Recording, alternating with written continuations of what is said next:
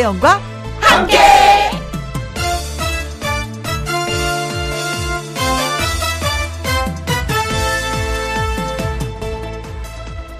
오늘의 제목 겨울 다 가기 전에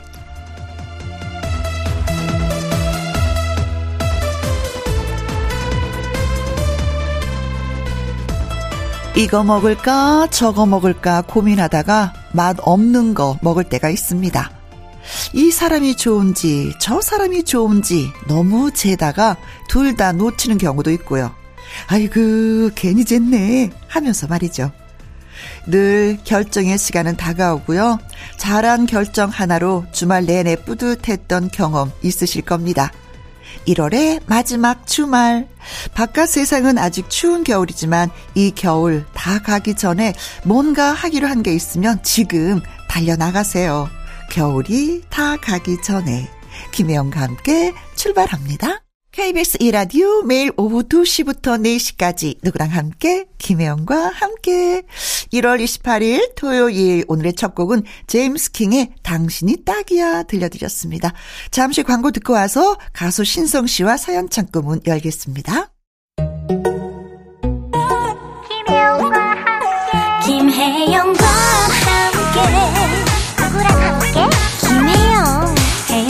그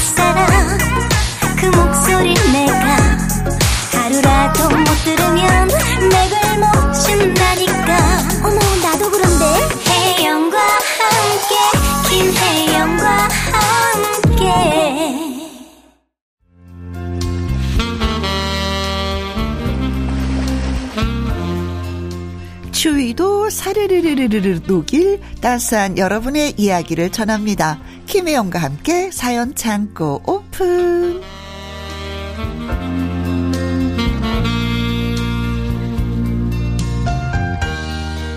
토요일의 남자, 사연을 전하는 남자, 가수 신성 씨 나오셨습니다. 안녕하세요. 안녕하세요. 오늘은 따뜻하게 토요일의 사전남 신성 인사드립니다. 네. 사실 저희가 토요일의 남자라고 소개는 하지만 어찌 보면 또 화요일의 남자이기도 한 것 같아요. 아, 제가요? 네, 불타는 에서 아. 역시 불타오르고 있네. 네, 지금 뭐 활용 정점을 아, 네. 예, 찍고 있죠. 네. 네. 가면 갈수록 더 힘들다면서요. 아, 뭐 저희는 힘들어도 음. 또 보시는 시청자분들께서 즐거우면 저희도 즐거운 겁니다. 차차 즐겁죠. 네. 근데 저는 신성 씨가 있으니까 가슴이 조마조마조마해요. 왜냐면 제가 그래도 이제 방송을 통해서 우리가 2년 넘게 만났잖아요. 네. 그러다 보니까 친누나는 아니고 한 저쪽에 한 4천, 6천 누나쯤은 되는 그런 친척의 기분으로 지켜보고 있어서 가슴이 조마조마조마 한 그건 있어요. 어, 저도 계속 방송하면서 음, 아 이번에도 잘해가지고 우리 지인분들과 또 네. 나를 저를 응원해 주시는 분들에게 좋은 모습 보여드려야 되는데 그치. 그 긴장감, 음. 예, 막 그런 게 좀 있다 보니까 맞아요. 예, 예. 뭐 이렇게 방송을 하거나 뭘 할 때 여러 사람을 다양한 사람들을 생각하면 머릿속이 더 복잡해. 맞아요. 이럴 때는 단순화 시켜야 돼요. 네. 아, 우리 두 사람이 노는구나. 이러면서 방송하면 좀 편해요. 맞아요, 맞아요. 누가 듣고 있겠지, 누가 누가 듣고 있겠지. 이러면 어, 떨려서 말을 잘 못 하겠어. 막 머릿속으로 막 자꾸 생각해야 되고 막. 복잡해지고 네. 자, 우리 오늘 단순화 시켜서 그냥 얘기해 봅시다. 즐기자고요. 네. 자, 첫 번째 사연 어떤 분이 보내주셨는지 신성 씨한테 네 양보하도록 하겠습니다. 네. 김진옥님의 사연입니다. 네. 안녕하세요. 혜영 씨, 신성 씨, 명절 뒤풀이 하셨어요? 어, 디플이 어떤 걸 말씀하시는 건지? 그러니까요. 어, 저는 종갓집 며느리고요. 시집 온 지가 벌써 19년째입니다. 오. 와, 그럼 뭐 베테랑이 되셨네요. 그러니까요. 종갓집 며느리로서. 네. 어, 결혼하기 전에 그러니까 연애 시절에는요. 남편이 저 맛보라고 전이랑 몇 가지 음식을 싸다 줬을 땐 네. 어우, 너무 맛있고 남편이 대가족인 게 너무 부러웠는데 제가 가족이 되고 나서 네. 며느리 입장이 되다 보니 아휴 어머님 그리고 작은 어머님 시누이 셋 네. 여덟 명의 여자가 새벽부터 음식을 만들어야 했습니다. 네네네. 명절 내내 친척분들이 오시는데 상 치우고 차리고의 반복 음. 그리고 두부도 솥단지에 쑤어서 만드는 걸 보고 하, 기겁을 했습니다. 아, 직접 만드시는구나, 네. 손두부. 저에게는 고등학생 딸이 둘이 있습니다. 어릴 때 어른들이 아이들을 칭찬하면서 아이고 잘한다, 아이고 잘한다 일을 시키시곤 하시면서 음. 하, 근데 저는 그게 너무 속상했거든요. 아, 아이들이 일하는 게. 네. 우리 딸들은 이런 집에 시집 안 가면 좋겠다고도 생각을 했습니다. 음. 혜영 씨도 엄마라서 공감하시나요? 그런데 이제는 딸들한테 제가 같이 음식을 만들고 일하자고 하고 딸들도 곧잘 합니다. 이제 내가 내가 시키는 거예요. 그러니까요. 같이 이런저런 이야기하면서 하면서 일도 더 잘 되고 재밌습니다. 음. 아휴 그렇게 이번에도 설명절 잘 지나갔네요. 저는 목욕탕에 가서 묵은 때를 쫙 벗기렵니다. 이렇게 보내주셨습니다. 아, 네네네네. 아, 글자라도 저도 명절 끝나고 나서 네. 목욕탕 갔다 왔거든요. 어, 그러셨어요? 와, 목욕탕 사장님이 아주 좋아하셨어요. 어, 왜, 왜, 왜? 손님들이 많아서. 아. 오랜만에 많아서. 분명히 그러셨을 겁니다. 일단 여자들은 진짜 네. 일하고 나면 몸몸에 찌뿌둥이잖아요. 그럴 네네. 때는 진짜 한번 다녀와야 네, 됩니다. 그렇죠. 몸 풀기 위해서. 그 사장님도 분명히 때를 기다리셨거든요. 사람 욕을. 이때를. 네, 그렇죠. 이때다 싶어가지고, 네. 음, 진짜 일이 좀 많다. 네. 여덟 명의 여자가 새벽부터 일을 할 정도면은 뭐, 종갓집은 또 이래서 다르군요. 그렇죠. 이번 그 설명절 때그 네. 그 시댁 가셔가지고 하셨을 거 아니에요? 우리, 아, 네. 저는 네. 저는 어머님이 시어머님이 돌아가시 전에는 저희도 저는 그 음력서를 셌었어요. 아. 그럼 진짜 그 전날 가서 네. 항상 그 전날부터 일을 했거든요. 네. 그리고 명절 밤 12시에 이제 집으로 오는 거예요. 아. 진짜 뭐 앉아있을 새도 없이 그쵸, 일이 굉장히 많았었거든요. 네. 근데 저는 음력설을 저는 우리가 안 세고 양력을 하다 보니까 네. 음력설에는 좀 쉬게 되는데 음. 이 이런 경험은 저희도 저는 뭐 몇십 년을 했기 때문에 네. 이해가 가죠. 아, 음. 혹시 따님들도 같이 이렇게 했었었나요? 당연히 하는 걸로 알아요. 음. 왜냐면 일손이 부족하니까 여자아이들인데 이렇게 앉아 있을 수가 없는 상황이거든요. 네. 분위기가 그러니까 슬금슬금 부엌에 와서 이것도 하고 저것도 하고 그런데 그게 너무 대견하고 기특하더라고요. 아. 아니 엄마가 하니까 뭐 나는 뭐 쉬어도 되겠지 이게 아. 아니라 엄마 힘 힘드니까 내가 도와줄게라는 어머나, 말을 하면서 착하다. 같이 전을 붙이고 뭐 네. 뭐 설거지도 하고 하니까 아유 애들이 다 컸네. 투정 부리고 그런 적은 없었어요. 그런 힘들다고. 거는 없어요. 왜냐하면 어. 또 명절에 가면 용돈이 생기니까 아, 이또 좋아하는 맛이 있죠 또. 저번 주에 말씀하셨었잖아요. 아, 다 그렇죠. 모아놓고 장기 자랑하면 그렇죠. 아. 아. 그런 맛에 또 혹시 이번에도 그렇게 하셨나요 장기 자랑? 요번에는 그렇게 하지 못했어요. 우리 큰 형님이 많이 건강이 안 좋으셔서. 아이고, 네. 그러시구나. 네, 그 음. 어머님 아버님 산소만 살짝 다녀오는 음. 걸로 또 마무리를 했습니다. 그러니까 또 뭔가 모르지만 아 이게 설 분위기 이게 아닌데 네. 그래도 뭐 형님이 많이 불편하시니까. 아, 저도 못 내려갔거든요. 나오셨으면 좋겠어요. 어, 그렇죠. 네. 워낙에 바빠서. 대신에 영상 통화로 어, 어, 어, 어. 그 제사상 그 차례할 때 차례 전화하고 음, 음, 음. 또 가족들 엄청 모여가지고 네. 아 너무 가고 싶은데. 아 다른 어떤 때보다도 아, 이번 설에는 진짜 진짜 우리 그러니까요. 아들이 왔으면 아유. 부모님이 바라셨을 텐데. 네. 그래요. 또 이렇게 힘들고 반갑고 하는 이 과정을 거쳐서 명절이 또 지나가고 말았습니다. 맞습니다. 네. 내년을 또 기다려 봐야 되겠죠. 네. 음. 아, 그래요. 근데 아이들이 일찌감치 설거지도 할 줄 알고 요리도 할 줄 알고 하니까 시집 갔을 때 좋다고 하더라고요. 음. 할 줄 아니까. 네. 바로 할 줄 아니까. 맞아요. 네, 그거는 있습니다. 네. 어, 전승희의 노래 띄워드립니다. 맞소. 음. 맞소. 잘 들었습니다. 다음 사연은 2815님이 보내주신 사연인데, 네. 일명 쎄쎄쎄라고 손으로 하던 놀이 기억나시나요? 어, 알죠. 쎄쎄쎄, 어, 아침, 아, 아, 뭐, 그것도 있고, 네. 아수, 짝짝. 그렇죠. 네. 어머, 기억하는 것 좀 봐. 참, 대한민국은 박자의 민족입니다. 요즘 애들도 그걸 하는지 초등학교 1학년 남자 조카가 슬그머니 저한테 다가와서는 자기 심심하다며 저한테 할 줄 아냐고 물어보는데 순간 머리가 멍? 어허 안 해본 지가 얼만데? 크크 그래도 일단 아이가 해보자라는 말에 동요 반나를 부르면서 시작했습니다. 푸른 하늘 은하수 쿵짝짝 하얀 쪽 쿵짝짝 쿵짝짝 쿵짝 한나무 짝짝 네. 어라? 근데 신기하게 어느 정도 손이 기억을 하고 있더라고요. 머리는 기억을 못하는 걸 손을 기억을 하고 있다는 게 너무나도 신기했습니다. 몇 번 삐끄덕거리다가 서너 번 하고 나니까 아 죽이 그냥 탁, 딱 맞더라고요. 몸으로 익힌 습관이 무섭다라는 걸 새삼 깨닫게 되었습니다. 그래서 어떻게 됐냐고요? 조카한테 딱 붙잡혀서 실뜨기랑 손뼉치기 지옥에 빠지고야 말았습니다. 그래도 학교 다닐 적에 친구들과 놀던 추억의 생각도 나고 그 시절이 그리웠습니다. 두 분은 어릴 적에 뭐하고 노셨나요? 오. 옛날에 저희 뭐 고무줄도 많이 하고 땅 따먹기라는 게 있었어요. 저도 했습니다. 땅 따먹기. 예. 네. 어, 그 돌로 하는 것도 있고 핀으로 하는 것도 있어요. 그 핀 따먹기도 있었어요. 아, 진짜요? 예, 그 원 안에다 집어넣어서 음. 어, 먼 데서 이렇게 가면서 원 안에 집어넣으면 그 핀이 제거 되는 거죠. 음. 그럼 꾸러미로 갖고 다니는 거예요. 저도 위에 누나들이 많다 보니까 누나들도 하는 그 놀이에 대해서 저도 자연스럽게 스며들어가지고 네. 그 인형 놀이도 하고. 아, 인형, 종이 네. 인형 옷 네, 종이 인형 입히기도 하고, 그리고 그 공기도, 공기 놀이 있잖아요. 공기 진짜. 네. 누나들이랑 그 많이 했었고, 그 쎄쎄쎄도 진짜 많이 했어요. 어, 어 그러니까 어, 어. 누나가, 야, 나는 위에서 내리니까 넌 밑에서 받아줘. 네. 짝짝짝짝 하고 밑에 받아주고. 아, 네. 근데 다섯 개로 하는 그 공기 놀이도 있지만, 네. 좀더 잘하는 사람들 양을 더 늘려요. 그걸 더 늘린다고요? 네. 그래서 그거를 해요. 오. 그러면 손 안에 그 그쵸? 조그만 그 공깃돌이 가득 차요. 뿌듯함이 있어요.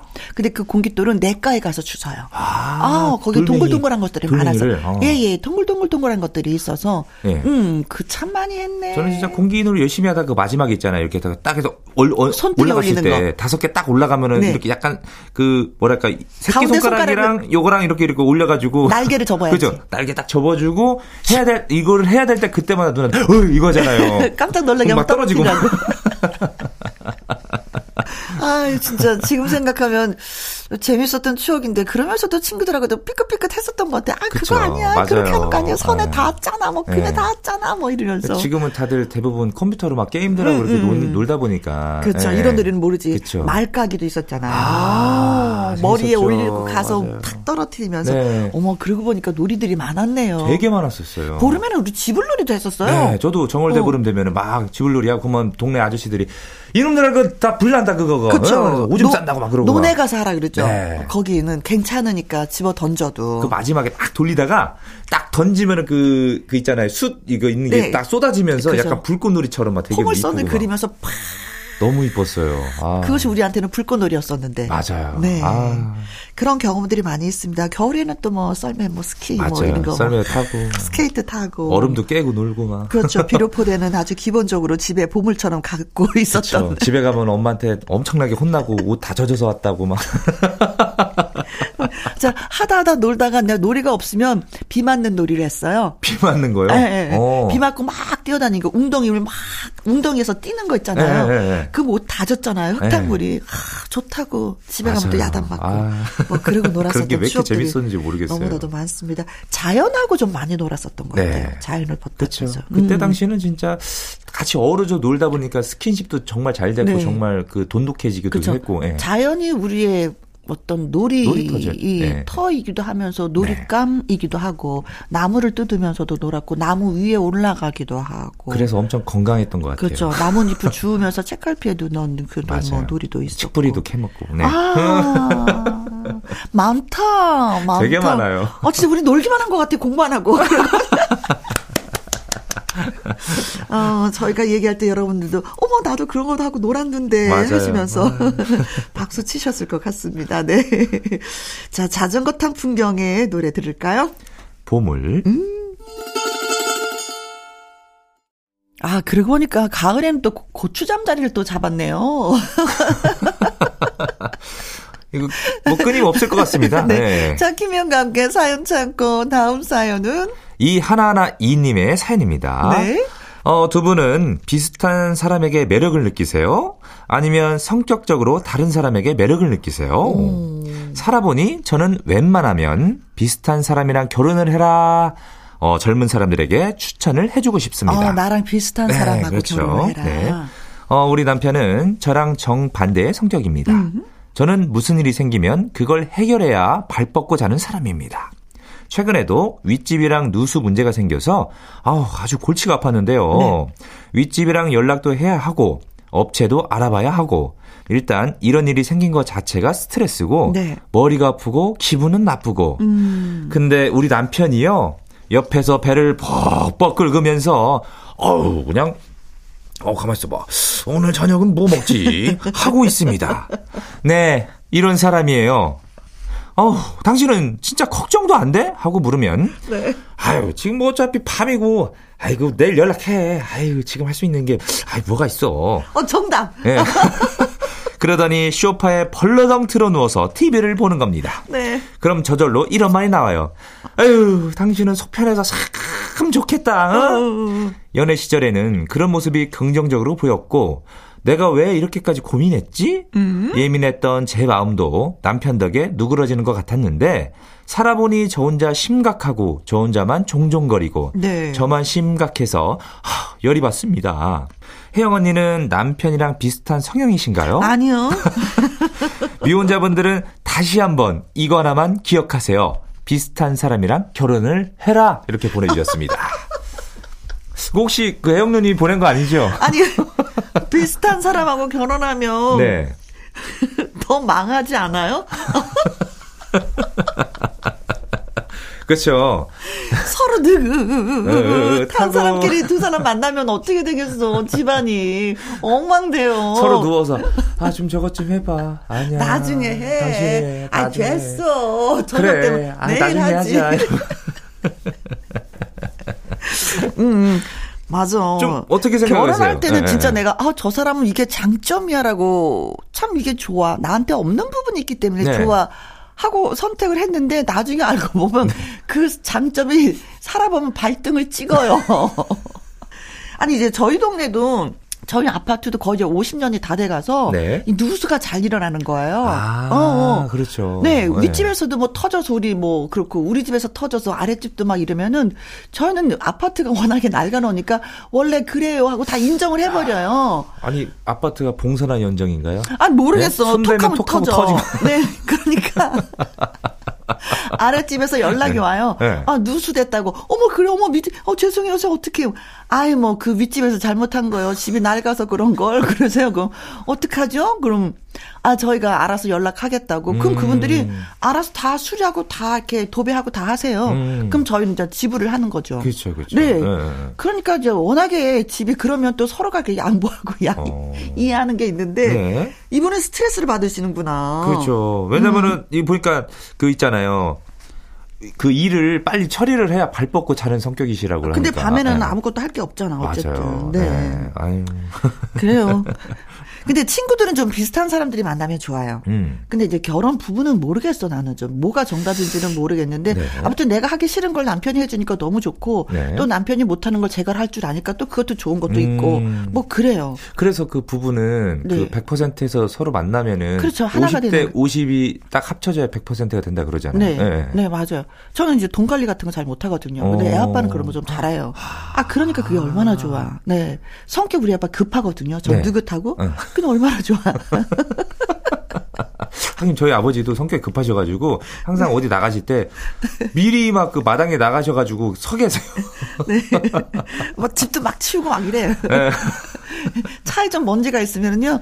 가서 막 세차 갖고 오고 막 이래. 제가 지금 미혼자잖아요. 네. 좀 조언 좀 해주세요. 좀 이게 맞는 사람과 하는 게 좋은 건지 아니면은 좀 반대 사람이랑 하는 게 대화는. 대화가 되는 사람하고 하면 대화.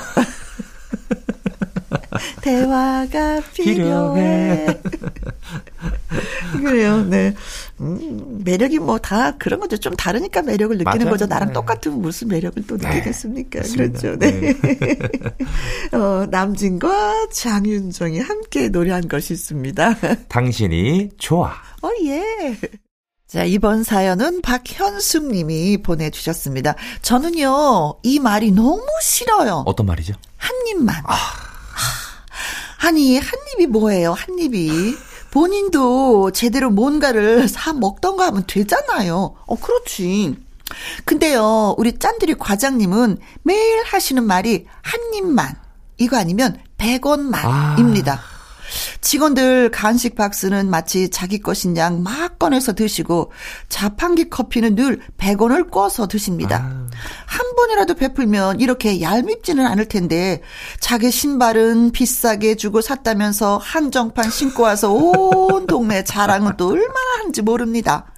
얼마 전에 직원들끼리 사다리 타기를 해서 피자 시켜 먹자고 해서 사무실에 있던 모든 직원들이 모여서 사다리를 타기 시작했는데 아, 본인은 이 과장님이죠. 네. 본인은 아직 점심 때 먹은 밥이 아직 소화가 안 됐다면서 빠지겠다고 하는 겁니다. 음. 그래서 우리끼리 사다리를 타고 피자를 시켰지요. 피자가 오니까 역시 사람이 치사하게 한 입 먹어보라는 말도 안 한다면서 자리를 비잡고 들어오는 거 있죠. 그러면서 손가락 아주 그냥 그냥 쪽쪽 빨아가면서 아유. 이게 끝이 아니고 더 남았습니다. 그러면서 하시는 말씀. 야, 이, 이 집이 맛집이네. 이거 어디야? 나중에 집에 갈 때 이거 사가야 되겠네. 와, 이거 맛있어가지고 그냥 코로 들어가는지 입으로 들어가는지도 모르겠어. 우걱우걱 냠냠 짭짭. 다른 직원들의 얼굴은 구겨져 갔고 저는 못 참고 그만 웃으면서 말했습니다. 과장님, 걱정하지 마세요. 아까부터 제가 옆에서 쭉 지켜봤는데요. 입으로 잘 들어가고 있어요. 그래? 이거 다행이네. 아니 진짜 드시는 것 같아요. 어, 과장님 밉상. 그렇게 과장님은 피자 세 조각을 해치우고 나서야 만족하시고 자리로 돌아가셨습니다. 제가 하는 말에 직원들은 모두 다 키득키득거리고 있었는데 정작 과장님은 아 무렇지도 않게 아 배부르다 그러시더라고요. 눈치가 없는 걸까요? 없는 척 하는 걸까요? 한 입만 하지 말고 한 번쯤은 돈을 좀 쓰시는 게 어떨까요? 과장님. 제발. 그렇게 해서 부자 되나요? 과장님. 하셨습니다. 야 이번 사연은 우리 혜영 누님의 그림이 정말, 그려진다. 야, 아, 아 어떻게 하셨어요? 와, 네. 근데 진짜 사연 들으면서 좀, 좀 아, 진짜 너무 얄미우시다. 네. 아, 순간순간 얄미울 그러니까요. 것 같아요. 근데 또 반대쪽으로 생각하잖아요. 네. 과장님 입장에서는 음. 이게 내 돈 주고 사 먹는 것보다 음. 뭔가 이렇게 한 입만 해서 이게 또 맛있어요. 어. 또 이런 분들이 계세요. 아, 네. 그건 투잡해. 아니 그러면은 그게 맛있다고 생각하면 네. 어 다른 직원들도 그렇게 한번 내가 해줘야 되겠다. 당연하죠. 라고 생각하시면 또 give and take가 있어야죠. 그렇지. 네. 아. 아. 근데 정말 쪼잔하게 한 입만이고 또 100원만은 또 뭐야? 에이, 100원은 빌리면은 안 갚아도 되는 돈이라고 생각을 많이 네. 하게 되잖아요. 네. 한 입만도 마찬가지거든요. 네. 그래서 더 치사한 거예요. 예전에 제가 일할 때 이런 분이 계셨거든요. 오, 정말? 네, 네. 자꾸 오셔가지고, 음, 음. 아우, 뭐야. 아우, 맛있겠네. 하고 음, 음. 계속 드세요. 안 사주세요. 아니 우리 집에서도 네. 아이들이 아빠 라면 드실 거예요? 아니 됐다. 아니, 아니 됐다 그러면서도 끓여갖고 막 냄새가 라면 냄새가 폴폴폴 나면 그한 젓가락만 먹으면 안 되니? 그럼 아이들도 싫어해. 아 근데 그 진짜 맛있어요. 그러니까 아이들도 싫어하는데 네. 직원은 얼마나 더 싫겠어요. 더 싫죠. 아빠가 그래도 싫은데 가족도 싫은데 더 싫은 거지. 나도 이거는 싫어. 네. 그러니까요. 명절도 와. 지나고 했으니까 과장님 한턱 쏘십시오. 네. 이거 진짜 크게 쏘셔야 됩니다. 이거는. 네. 아니 한쪽 드신 것도 아니고 세 쪽이나 드셨어. 뭐, 뭐 든든하게 드셨네요. 아 잠시만 피자가 그 여덟 조각 아닌가요? 몇 개 안 드시 그냥. 그 중에 세 조각을 드셨다고요? 네. 야, 그럼 직원분들은 한 조각씩 드셨을 텐데. 그러게 빠른 속도로 드셨나 봐요. 하면서 네. 자, 올해는 무슨 일 있어도 과장님이 한턱 쏘는 그런 날이 좀 왔으면 좋겠습니다. 그렇습니다. 박현숙님에게 쏘시길 바라겠습니다. 내 인생의 박수. 현숙. 자, 사연이 또 있네요. 어, 이번은 박미연님, 네, 0320님이 손편지로 보내주신 사연입니다. 아, 오, 손편지. 좋다. 네. 너무 예쁘다. 네. 음. 김혜영과 함께 저는 아이 둘을 둔 왕 애청자입니다. 고맙습니다. 네. 2023년을 시작하면서 김혜영과 함께를 들으면서 감사함을 전하고 싶어서 이렇게 몇 자 적어봅니다. 네. 저는 경북 울진에 삽니다. 음. 편지를 쓰는 지금은 비가 내리고 있습니다. 앙상한 나뭇가지들이 빗물에 촉촉하게 젖어드네요. 친구들과 가족들에겐 사실 제가 말이 없고 조용한 성격으로 통하고 있어요. 네. 말로 표현 못하지만 글로는 할 수 있으니까 혜영 씨가 예쁜 목소리로 대신 전해주세요. 아, 이 부분을요. 부모님, 키워주셔서 감사합니다. 그리고 일터에서 가족을 위해서 고생 많은 남편, 그리고 우리 아들, 딸, 늘 고맙고 사랑합니다. 라고 전해주세요. 하셨어요. 음. 그리고 김혜영과 함께 일상이 힘들 때 아름다운 노래가 위로가 되고 네. 사연이 마음을 토닥여주는 행복한 방송입니다. 아이를 키우면서 살림을 하면서 하루도 빠지지 않고 열심히 재미있게 잘 듣고 있습니다. 아유. 음. 어, 앙상한 나뭇가지들이 빗물에 촉촉하게 젖어들 때 또 이 글을 쓰셨구나. 어, 그러니까. 어, 이럴 때 뭔가 좀 쓰고 싶은 마음이 생기긴 하죠. 아니면 어. 잔잔한 음악을 들으면서 좀 심취하고 싶은 생각도 맞아요. 들고. 더군다나 음. 그 저기로 보내주신 게 아니라 음, 손편지 손편지로 써서 이렇게 보내주신 거잖아요. 네. 어, 근데 그 편지가 너무 따뜻했던 게, 음, 감사의 편지잖아요. 네. 그렇죠. 부모님에게 감사, 가족들에게 사랑한다는 음, 그래서 이 편지는, 음, 그렇게 많은 양의 글은 쓰지 않았지만 그 무게로 생각을 하면 진짜 묵 직한 가슴을 울리는 그러네요. 사연의 편지가 예, 됐습니다. 네. 음, 그래요. 가끔은 부모님한테 고맙습니다. 감사합니다. 라는 표현하는 것도 살면서도 괜찮은 것 같아요. 우리가 진짜 많이 잊고 지내는 부분이 바로 이 맞아요. 부분이잖아요. 맞아요. 부모님은 당연히 나를 키워주는 거, 음, 자식이니까 나는 당연히 받아야 되는 거라고 생각하는데 또 그렇지 않은 부분도 있는 거거든요. 보통 결혼하면은 이제 그 아이를 낳고 그러면 그걸 많이 음. 느낀다고 그러더라고요. 아, 부모님에 대한 진짜 많이 느껴요. 네. 지금도 신성 씨는 많이 느끼고 있잖아요. 부모님에 대한 고마움과 감사함을. 네. 근데 장가 가면 더 많이 느껴요. 아유. 근데 아이가 태어나면 또 느껴요. 더 느끼겠죠. 그러다가 아이들이 약간 말썽 피우잖아요. 더 느껴요. 더 그래서 그런 말 하잖아요. 너도 어 키워봐라. 자식 네. 낳아서 키워봐라. 그래서 어떻게 보면은, 음, 아이들이 부모인 나를 더 성장시키는 것 같아요. 어, 음. 아이들이 부모를 더, 예. 그런 것 같습니다. 네. 그래요. 음, 부모님께도 감사하고 남편과 아들과 딸에게도 늘 고맙고 사랑한다고 저희가 잘 전해드렸습니다. 네.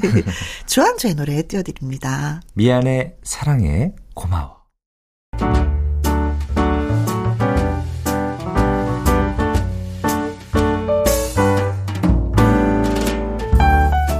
김혜영과 함께해서 드리는 선물입니다.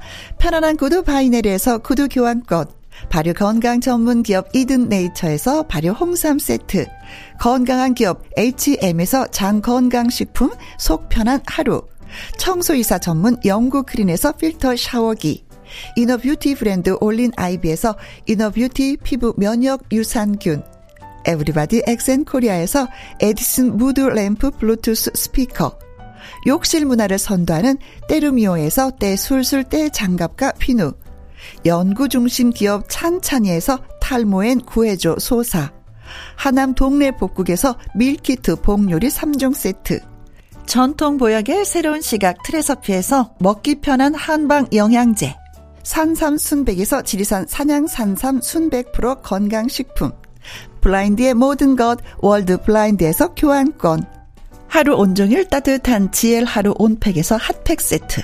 온열 의료기기 전문 보성 메디텍에서 자수정 온열 의료기기. 35년 전통 순천 건봉 국밥에서 맛있는 전국 3대 국밥. 브레싱스에서 불면 보이는 폐 건강 블록. 이영애의 건강 미식에서 효소 10만원 쇼핑몰 이용권. 줄기세포 배양액 화장품 더 세린에서 anti-aging care HC 세트. 그리고 여러분이 문자로 받으실 커피, 치킨, 피자, 교환권 등등의 선물도 보내드립니다.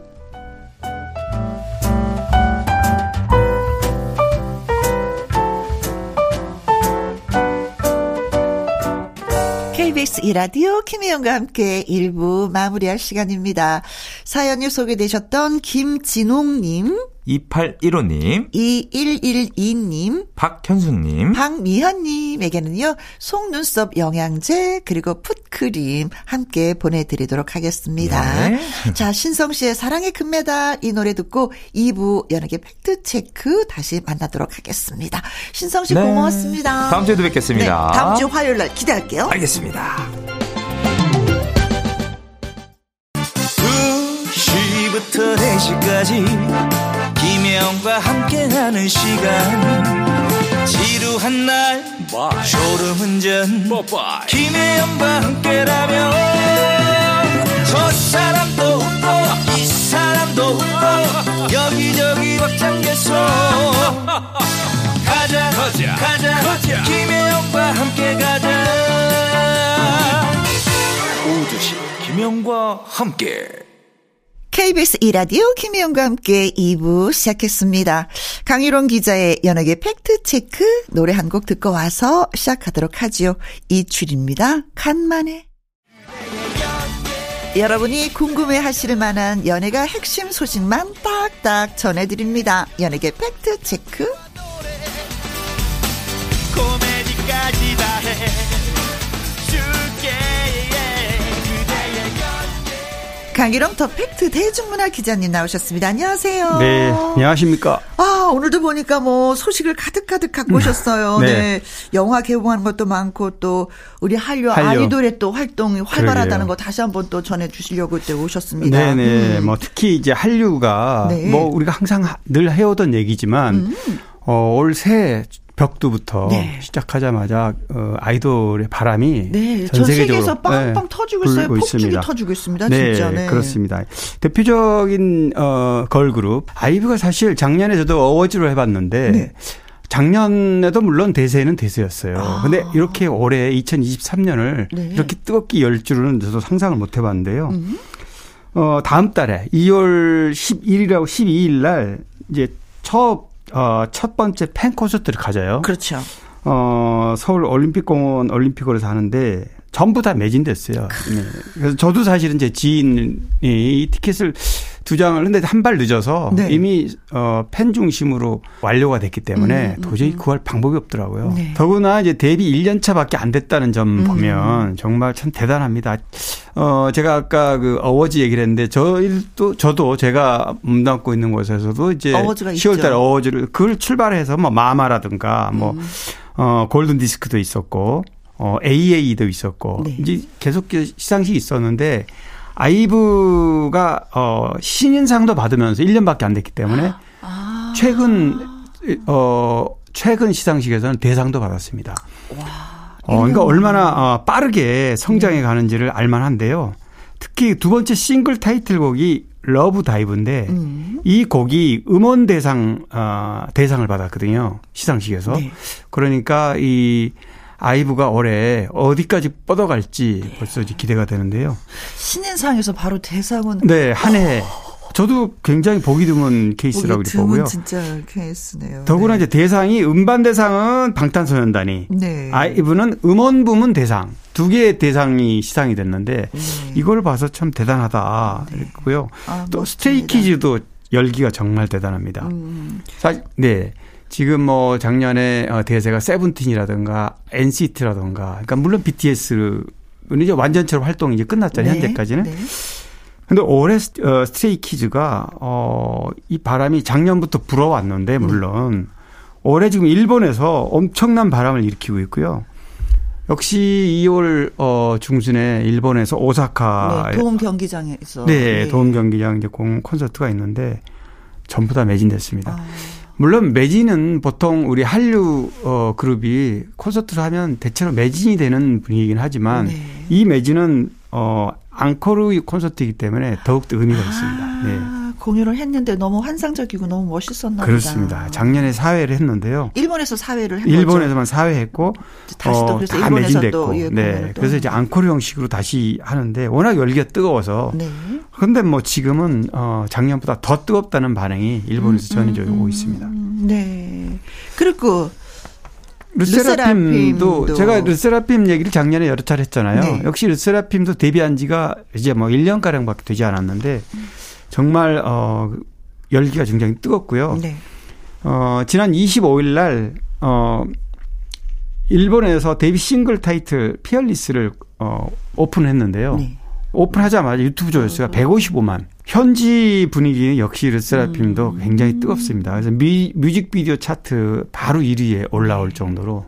근데 한동안 네. 일본에서 우리나라의 가수들이나 연예인들이 활동을 하지 못했었잖아요. 근데 어, 느 네. 순간부터 이제는 자연스럽게 이제 동 경기장이라든가 그렇죠. 이렇게 네. 공연을 굉장히 많이 하네요. 맞습니다. 뭐 음. 일본에서 뭐 어, 아레나급 공연장이라든가 돔, 돔 네. 공연, 공연장은 5만 석 이상이거든요. 네. 저도 뭐 작년 여름에 어, 다녀오셨죠? 어, 다, 다녀오긴 했는데 이런 큰 공연은 다 한류 스타들이 아니면은 음. 일본 스타들도 물론 있지만 네. 한류 스타들이 되게 장악하게 떠보면 됩니다. 음.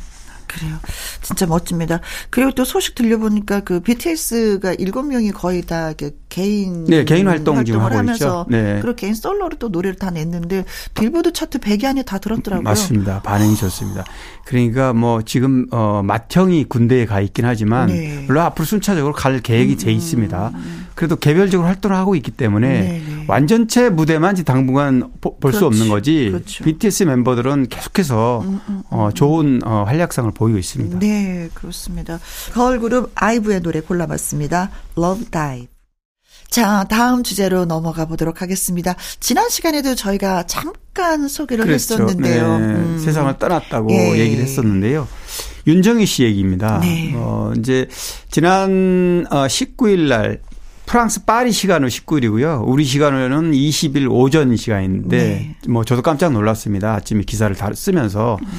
어, 윤정희 씨가 이제 세상을 떠났는데 그 장례식은 네. 이제 다음 주 월요일 날 합니다. 월요일. 11일 만이죠. 파리에서 어 비공개로 가족장으로. 음. 그래서 이제 남편인 피아니스트 백건우 씨, 딸 그 어, 또 역시 음악을 백진희 씨도 음. 역시 음. 어, 바이올리니스트죠. 네. 그래서 이제 가족들이 조용하게 음. 어, 장례식을 갖는다. 그래서 사실 워낙 어, 한국 영화계에 족적을 남기신 분이기 때문에 네. 국내 영화인들이라든가 뭐 영화인 협회 또뭐 예. 하지 않을까라는 생각을 네네. 했었는데 그래서 어떤 식으로든 뭐 조문이라도 할 수 있도록 할수 어, 이런 제안을 했다 그러는데요. 네. 가족들이 그런 원치 않고 아. 정말 조용하게 어, 장례식을 음. 하겠다 가족들끼리. 그래서 네. 지금 SNS 상으로는 어, 연예인들 또 후배들이 음, 음, 음. 많이 그 어, 조문을 하는 네. 이제 이런 분위기입니다. 음. 네. 그래요. 음. 정말 우리, 뭐 10년 예. 넘게 이렇게 그렇죠. 알츠하이머로 투병을 하셨고요.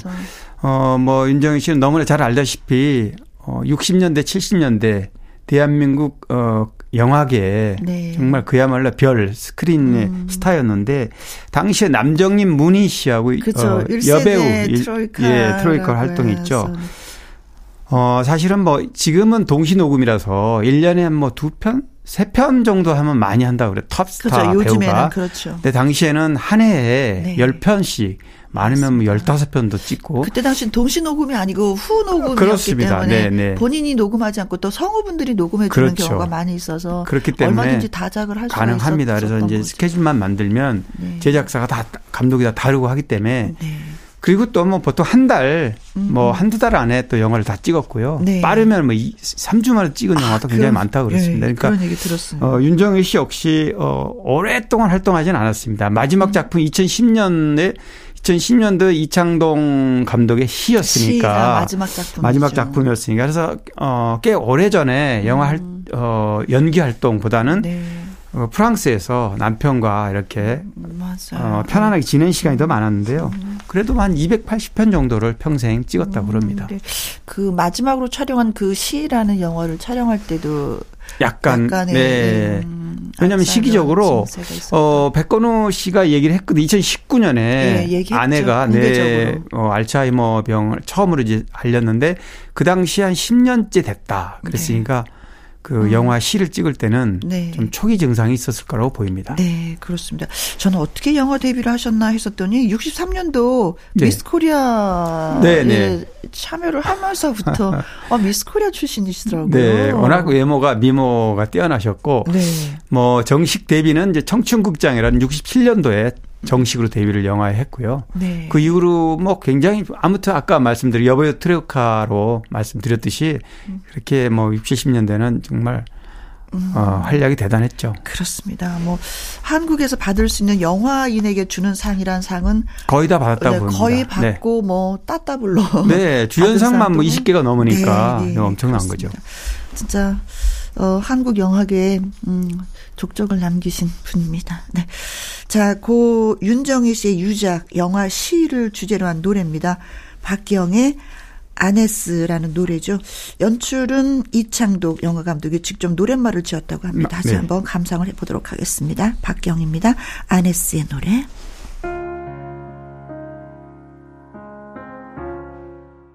강유론 기자의 연예계 팩트체크. 이번에는 영화 얘기를 좀 하려고 합니다. 네. 극장 부지런히 좀 다녀야 되겠네요. 볼거리가 그렇습니다. 진짜 많습니다. 네. 이제 지난주에 연휴가 이제 끝났기 때문에 네. 사실 연휴를 겨냥해서 항상 해마다 어, 뭐 추석이라든가 그렇죠. 설날이라든가 이게 성수기거든요. 네네네. 네, 네. 거기에 맞춰서 영화 개봉을 많이 하는데 요즘에는 예전과 좀 양상이 다른 것 같아요. 음. 왜냐하면 OTT에 오리지널로 개봉하는 영화도 많다 보니까 네, 이게 이제 예, 코로나를 거치면서 이런 현상이 빨라졌죠. 집에서 보는 영화 영화를 네. 진짜 선호하시는 분들이 많이 맞습니다. 계세요. 맞습니다. 근데 사실 편리하기도 합니다. 저도 뭐 맞습니다. 뭐 집에서도 많이 보는데요. 네. 물론 현장에서도 가, 보지만 음. 반응을 보기 위해서 어, 그래서 이번 설날 같은 경우는 좀 약간 양상이 좀 달라졌습니다. 음. 왜냐하면 이번 설날에도 작품이, 어, 안중근 일대기를 그린 어, 영웅이라는 네. 영화가 있었고요. 또 황정민, 현빈 주연한 교섭. 그렇죠. 납치 인질 구출하는 네, 영화죠. 이건 실화를 바탕으로 만든 맞습니다. 영화죠. 그리고 유령이라는 작품 역시 일제 강점기의 비밀 스파이를 다룬 영화인데 이 세 작품 모두 다 기대를 모았던 작품입니다. 네. 어, 이 중에서 이제 어 안중근 일대기 영웅이라는 작품이 이게 아, 원래 게, 뮤지컬 그렇죠. 이었는데 네. 영화가 영화로. 된 거죠. 근데 이 영화가 그 객석에서 다들 거의 다 울지 않는 사람이 없어요. 우리가 흔히 안중근 의사의 일대기다 그러면 네. 그냥 늘 우리가 알고 있는 대로잖아요. 음흠. 그런데 약간 그 영화적인 시각으로 다뤘는데 네. 남은희 씨의 연기 엄마로서 아. 그, 그 부분이 나오면 그 대부분 거의 어, 눈물을 흘릴 정도로 네. 감동이 이제 어, 극대화되는 부분이 그렇죠. 있는데요. 그렇죠. 한 300만 정도 들었다 들었으니까 네. 뭐 그래도 많이 들은 거죠. 저 연휴 직전에 연휴 첫날 개봉됐거든요. 네. 21일 날 개봉됐는데 어 그리고 교, 교섭이라는 어, 이 영화도 네. 어, 100만을 넘겼으니까 일단은 음. 어, 분위기는 괜찮습니다. 괜찮은 거예요. 뭐 유령이라는 작품은 어, 설경구 이한이 그리고 이제 음. 박소담이 주인공을 맡았는데 네. 좀 어. 관객 동원은 한 40만 남짓이어서 음, 음. 좀 약하지만 네. 뭐 작품으로서는 괜찮은 작품으로 평가를 받고 있습니다. 네. 어, 박수람 씨가 많이 힘든 상황에서 또 촬영을 했기 때문에. 네네. 네. 아, 시사회 할 때 눈물바다 됐다는 맞아요. 네. 음. 그 갑상선 유두암 수술을 받은 이후에 이제 네. 영화에 복귀한 작품인데, 어, 또 뭐, 뭐 여러 이런 그 악플 같은 게 또 좀 있었고 아이고. 그런 게 마음고생이 좀 있었는데요. 아이고. 사실 제가 이제 설 직 이후에 이 영화 음. 얘기를 한 거는 그 양상이 바뀌었다는 부분 때문에 네. 사실 아바타는 뭐 지금 개봉한 지가 벌써 두 달, 한 달이 네. 지났죠? 좀 이제 주춤했다. 그렇습니다. 네. 그런데 아바타 기록을 보면 사실 코로나 이후에 전 세계적으로 어 20억 달러 이상 흥행 수익을 냈습니다. 이, 음. 이 20억 달러면은, 어, 전편 아바타 2009년에 개봉됐잖아요. 오리지널. 네. 어, 완이. 음. 근데 이제 후속편이 13년 만에 나왔는데, 아, 정말 음. 엄청난 흥행이고, 국내에서 천만 넘었습니다. 네네. 네. 범죄도시 2 이후에 두 번째 천만, 어, 영화인데요. 어. 어, 어쨌든 아바타와 비교할 수는 없지만 네. 어쨌든 그래도 한국 영화가 이제는 음, 음, 음. 어, 예전보다는 좀 성수기에 좀 양상이 좀 바뀌었고 네. 그런 가운데서도 이 새 영화가 어, 관객들에게 좀 소구력이 있다 이렇게 네. 말씀드릴 것 같습니다. 그렇습니다. 어, 저는 영웅을 한번 좀 봐야 되겠다. 아, 꼭 보셔야 됩니다. 너무나 어, 감동적인 부분이 있습니다. 어, 네. 네. 어, 우리의 역사죠. 네, 역사입니다. 좀, 음, 그래서 영화라는 게 참 걸어왔는지를 네. 보여주는 그렇죠. 예. 네. 단지 안중근 의사가 이토 히로부미를 이렇게 사살한 거기 어떤 인간적인 측면을 음. 어, 다뤘기 때문에 네. 보시면 아마 감동을 많이 얻을 거라고 봅니다. 네. 아, 그리고 이 영웅에서 김고은 씨가 또 노래를 불렀다. 네. 그렇죠. 어, 사람들이 너무 깜짝 놀죠. 아. 어쩜 노래를 그렇게 잘하느냐고. 네. 어, 영화나 뭐 드라마에서 이렇게 주인공이 음. 어, 노래를 불러서 좀 이렇게 반응을 내는 경우가 종종 있지 않습니까? 네. 네. 대표적인 케이스입니다. 네, 그렇습니다. 자, 영화 영웅 주제가입니다. 정성화의 영웅. 강희론 기자의 연예계 팩트체크 다음 이야기는요. 배우 이재룡 씨가 요즘 뭐 하시는지 최근 근황을 좀 알려주세요 하면서 청취자 장경환 님이 글을 주셨습니다. 아, 이재룡 씨 부드러운 선에 선한 영향력이 네, 있는. 맞습니다. 네. 선한 착하고. 네. 저랑도 개인적으로 아주 또 친분이 돈독해서. 아, 그러세요. 저도 뭐 어, 코로나 전에는 음. 뭐 같이 골프도 같이 하고 근데 그런 어, 친한 관계인데 어, 이재령 씨가 드라마 출연한 지는 좀 됐어요. 그렇죠. 어, 2019년에 금토 드라마 초콜릿이라는 드라마가 이제 드라마는 마지막이었고. 네. 뭐 작년엔 저도 TV를 통해서 봤는데, 어, 종편 채널에서 골프왕이라는 이제 연예인들이 골프 아~ 어, 라운드를 하면서 재미를 주는 그런 아, 요즘에 예능이죠. 그런 프로가 많이 있죠. 네, 굉장히 많아요. 네. 근데 이 프로에 오랜만에 왜냐하면 제가 아까 골프 얘기를 했는데 골프도 잘 쳐요. 음. 주, 주로 이제 아주 절친 멤버들이 어 윤다운, 김민종, 네. 이제 맏형이죠. 이재룡 씨가 음, 음, 제일 음. 형이고 이제 나이가 뭐 한두 살 차이로 아래인데 같이 활동을 했었던. 네, 네, 네. 같이 활동했고 아주 돈독한 그리고 주당들이어서 어, 술 친구들이기도 하고 골프도 꼭 같이 이렇게 많이 라운드를 하더라고요. 아유, 친구들이 있어 좋죠. 네, 뭐 이재룡 씨는 너무나 잘 알다시피 유호종 씨와 그렇죠. 드라마 옛날에 금잔디에 같이 연기하다가 어, 눈이 맞았고 그렇지. 4년간 비밀 연애 끝에 결혼을 했습니다. 어, 뭐 연기 활동은 86년에 연극 배우로 출발해서 뭐 MBC 공채 18기로 이제 맞아요. 정식으로 데뷔를 네, 했고. 그래서 우리 복도에서 자주 만났었어요. 방송국 네, 복도에서. 네. 네, 인사성 밝고 착하고 네. 이제 그런 성품인데 전원일기라든가 뭐 조선왕 요 500년, 음. 가시나무꽃, 사랑이 뭐길래 이런 작품 했고 기억나는 게 아마 종합병원. 종합병원에서 그죠? 그야말로 네. 빵 떴죠. 맞습니다. 이런 어 종합병원 시리즈 다 출연했고요. 또 Beautiful Mind 같은 드라마에서 medical 드라마에서 음. 그래서 왠지 그 의사 연기가 가운이 좀 너무 잘 어울려요. 맞아요. 사실은. 네. 네. 그렇더라고요. 뭐 사극도 많이 하고 그랬는데 가운을 입은 그 모습이 가장 네. 인상적으로 남는 것 같아요. 최수정 하이라, 차인표 신혜라 이 연애 대표적인 인고 부부잖아요. 맞아. 그리고 네. 또그 세 팀이 잘 어울리더라고요. 잘 어울려요. 요리도 친해요 또. 여자분들은 네. 또 모여서 요리도 배우러 다니고 맞습니다. 옛날에 네. 그랬었던 네. 게 저는 좀 네. 알고 있었거든요.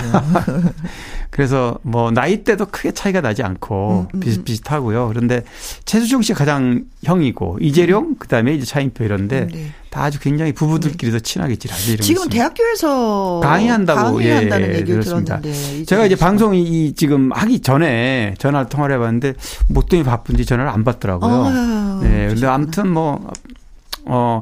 강남의 건물 빌딩주예요. 또 음, 음. 재력가이기도 하고 네. 뭐 굉장히 바쁘게 어, 나름. 근데 방송에만 좀 최근에 좀 뜸해서 음, 음, 음. 좀 자주 나왔으면 좋겠습니다. 네, 그렇습니다. 아, 아내 되시는 분의 또 근황도도 궁금하기도 해요. 진짜 네. 알콩달콩 사는 거 배합할 테니까 좀 자주 나와 주시면 고맙겠습니다. 자, 그리고 KBS 코미디 프로 유머 1번지에서 술 취한 연기 달인 골뱅이 정명재 씨 근황 너무 궁금합니다. 아, 궁금하죠. 하면서 청취자 네. 이현식 님이 글을 주셨는데. 아, 골뱅이. 그렇습니다. 뭐 코주부, 뭐 코가 빨갛게 이렇게 그렇죠. 분장을 해서. 그런데 정작 본인은 별로 술을 못 해요. 음. 예, 정명재 씨는 그냥 이 술 취한 연기를 하면 네. 뭐 기억하시는 분 계시겠지만 진짜 술 취한 것처럼 연기를 하기 때문에 평소에서도 오랜만에 만나면 네. 이렇게 이제 연기를 하면서 만나요. 음, 음, 그러면은 음. 진짜 취했나 이렇게 착각할 정도로 그렇게 멘트가 어 아주 리얼한데요. 네. 어 정명재 씨는 80년에 TBC 공채 출신이고 원래 음, 음, 음. 개그맨. 그다음에 MBC로 이적했다가 K 83년에 KBS로 이적해서 유머 1번지 아까 말씀하신 네. 쇼 비디오 자키 이런 어 꽁트 위주의 코미디 프로에서 아주 정말 아, 발군의 그 술 취한 연기를 네. 했고요. 원래 어 사실 standing 코미디가 2000년도에부터 뭐 음. KBS 개콘도 마찬가지고 네. 그 이전까지는 이제 꽁투 코미디잖아요. 맞아요. 뭐 김혜영 씨도 MBC 웃으면 음. 보기야 이런 거 많이 하지 그쵸. 않았어요? 웃으면 보기야 꽁투. 예. 네. 그거는 극이죠. 극. 네, 그 본이 그러니까 있었죠. 그, 네, 네. 그. 그런데 이제 스탠딩은 서서 서서 대화로 이제 서로 음. 뭐 얘기로 웃기는 건데 이런 시대로 바뀌면서 일자리가 없어진 겁니다. 정명렬 씨도. 그래서 네. 어, 원당에 원당에 음식 어, 요식업을 한지한 20년 됐어요. 아. 그래서 저도 근황이 궁금해서 어 얼마 안 됐어요. 연말쯤에 통화를 한 적이 있는데요. 네. 어 정명기 씨 그림을 잘 그립니다. 아 맞아요. 스케치. 그림을 잘 그려서 네. 그 코미디 프로에서도 예, 맞아요 했어요. 예, 모델이 똑같이 이렇게 앉아 있는 거예요. 그럼 그림을 막 그, 그리다가 그렇죠. 그림이 약간 틀리면, 틀리면, 모델 자체에다가 그냥 붓으로 얼굴에다가, 얼굴에다가 붓으로 그려버리죠. 뭐, 네, 네, 그래서 이제 마지막 그렇게 웃기는 건데 음. 그래서 그 이 그림을 계속해서 해왔고요. 어, 식당을 하면서 손님들도 굉장히 이 정명재 씨의 사인이 들어있는 이 그림을 한 점 받는 거를 네. 굉장히 네. 좋아한다 그래요. 직접 그림도 그려주셨다고. 네. 어, 통화를 해보니까 실제로, 어, 그게 아마추어 수준으로 했어 왔는, 했는데, 음. 대한민국 캘리그라피 아트 대전에서 입상도 했더라고요. 아, 원래 그래서, 그림을 잘 그렸어요. 네네. 음. 그래서 작년에, 어, 인사동에서 네. 전시회도 가졌고, 음, 음, 음. 그러니까 지금 식당을 하지만, 어, 화가로 네. 그 캘리그라피 아트 음. 어, 화가로 네. 왕성하게 활동하고 있다. 네. 이런 소식을 그러면서도 네. 또 음, 27년째 기록이 아빠로 생활하고 네. 있다는 얘기 또 그런 안타깝더라고요. 그래, 그 부분 좀 안타깝고요. 너무 네. 어렸을 때 아이들을 다 보내서 저 미국에서 그야말로 새 직장도 찾아서 생활을 하고 있다고 하는데 조언을 해줬더라고요. 아이들 너무 어렸을 때 유학 보내지 말라고. 그러니까 어 영화 우아한 세계라는 영화가 있었어요. 한 13년 음. 전에 나온 송강호 씨가 주연했던 영화인데 네. 이게 이제 어, 어 기러기 아빠의 그 음. 인간적인 모습을 그린 영화인데 이걸 보면 많은 음. 사람들이 공감을 합니다. 네. 그래서 뭐 어, 김은국 씨도 오랫동안 기러기 아빠로 그렇죠. 살았고, 근데 정명재 씨도 마찬가지로 음. 아마 그런 것 같습니다. 너무 어려서 일찍 가버리니까 네. 그 가족과의 어떤 끈끈한 부분이 좀 네. 아쉽죠. 그리고 네. 한국에서 사는 것보다 이제 미국 사는 게 편하니까 네. 계속해서 미국 생활을 하게 되더라. 나중에 이렇게 자연스럽게 이어지는 게 좀 어렵다고 그러더라고요. 네. 하더라고요. 네. 자, 그래요. 아무튼. 음식점을 하면서 많은 팬들과 아직까지도 여전히 예, 만나고 네, 있다는 그렇습니다. 얘기를 예, 전해드렸습니다. 강희룡 기자 연예계 팩트체크 애청자 여러분이 궁금해 여기시는 연예가 소식이나 강 기자님에게 묻고 싶은 질문을 홈페이지 게시판에 올려주시면 이 시간에 소개되시고 또 소개되신 분들에게 선물도 보내드리고 있습니다. 오늘 소개가 되신 장경환님 그리고 이현식님에게는 햄버거 세트 쿠폰 보내드립니다. 성시경의 노래 띄워드릴게요. 그대 내 마음에 들어오면. 나의 히트곡, 나의 인생곡, 가수의 근원과 함께 히트곡 당시 비하인드와 사연을 소개하는 코너인데 오늘은 윤신혜 씨가 네, 주인공이 되셨습니다. 맞습니다. 윤신혜 씨 열애가 이제 열애. 오늘 소개되는데요. 네. 아. 어, 노래 중에 아마 네. 기억하시는 분들도 청취자분들도 많을 텐데 One Night in Bangkok이라는 노래가 있습니다. 이게 무슨 노래냐면 미국과 러시아 체스 선수가 네. 태국 방콕에서 체스 마스터 경기를 배경으로 한 어, 뮤지컬 주제가인데요. 네. 이 노래를 어, 작년 가을에 열린 음악회, KBS 열린 음악회 윤시내 씨가 불렀습니다. 네. 그런데, 아, 정말, 어, 너무나 많은 분들이 음. 찬사, 한국의 마돈나다. 음. 이런 뭐 찬사를 했고, 역시 변함없는 funky 스타일. 네. 허스키 voice가 너무나 잘 어울렸다. 그래서 음, 음, 음, 음. 가요계 원조 디바의 존재감을 다시 한번 확인시켰다. 이런 네. 평가를 들었습니다. 네. 하긴 뭐 패션도 네. 그렇고 머리 스타일도 그렇고, 진짜. 네. 대단하죠. 아, 직까지도 기억에 남아요. 정말 뭐 사실 네. 열애가 발표된 거는 어 79년이니까 음, 음. 벌써 40년이 훨씬 넘었잖아요. 그렇죠. 그런데도 여전히 이 열애는 어 윤신혜 씨의 인생곡이자 네. 최대 히트곡. 물론 좋은 노래 굉장히 많습니다. 맞아. 예를 들면 뭐 어, DJ에게 공부합시다. 그대에게서 벗어나고파. 네. 어, 데뷔했던 나는 19살이에요. 별들의 고향 주제가였죠. 그렇죠. 저그 노래 너무 좋아요. 아, 그렇죠. 나는 그런 거 몰라요. 네. 어, 78년에 발표했던 공연이라는 어, 곡도 공연이? 있고 굉장히 네. 음. 그래서 윤신혜 씨가 부르는 이 노래들은 전부 다 독특하고 개성이 넘쳐서 네. 노래 노래마다 다 어, 인생곡 같은 그런 느낌이 음, 음, 음. 있거든요. 네. 그래도 역시 어 윤신의 시 하면 열애가 워낙 열애. 대표곡이다 보니까 네. 어 근데 사실 이 노래가요. 네. 부르기가 너무 너무나도 어려운 노래예요. 맞아요. 그런데 세월이 지나고 벌써 40년이 됐다고 하는데 이 노래를 열청하는데도 그 소리가 그대로 나오는 거에 저는 그거에 깜짝 놀랐어요. 저도 공감합니다. 왜냐하면 이 노래가 어, 미스트롯의 홍자 씨가 결승전에 불렀었어요. 네. 음이탈 사고가 났잖아요. 음. 사실 홍자 씨도 노래를 굉장히 잘하는 편인데. 그렇죠. 어, 그러고도 입, 어, 3위 안에 들었던 거는 음, 음, 음. 다른 노래 평가를 많이 받았기 때문에요. 네. 그만큼 열애가 부르기가 쉽지 않다. 음, 음, 음. 윤신혜 씨였던 그 버전으로 부르기는 굉장히 아, 어렵다. 어려워요. 근데 이 노래 사연이 있습니다. 아주 슬프고도 아름다운 사연인데요. 네.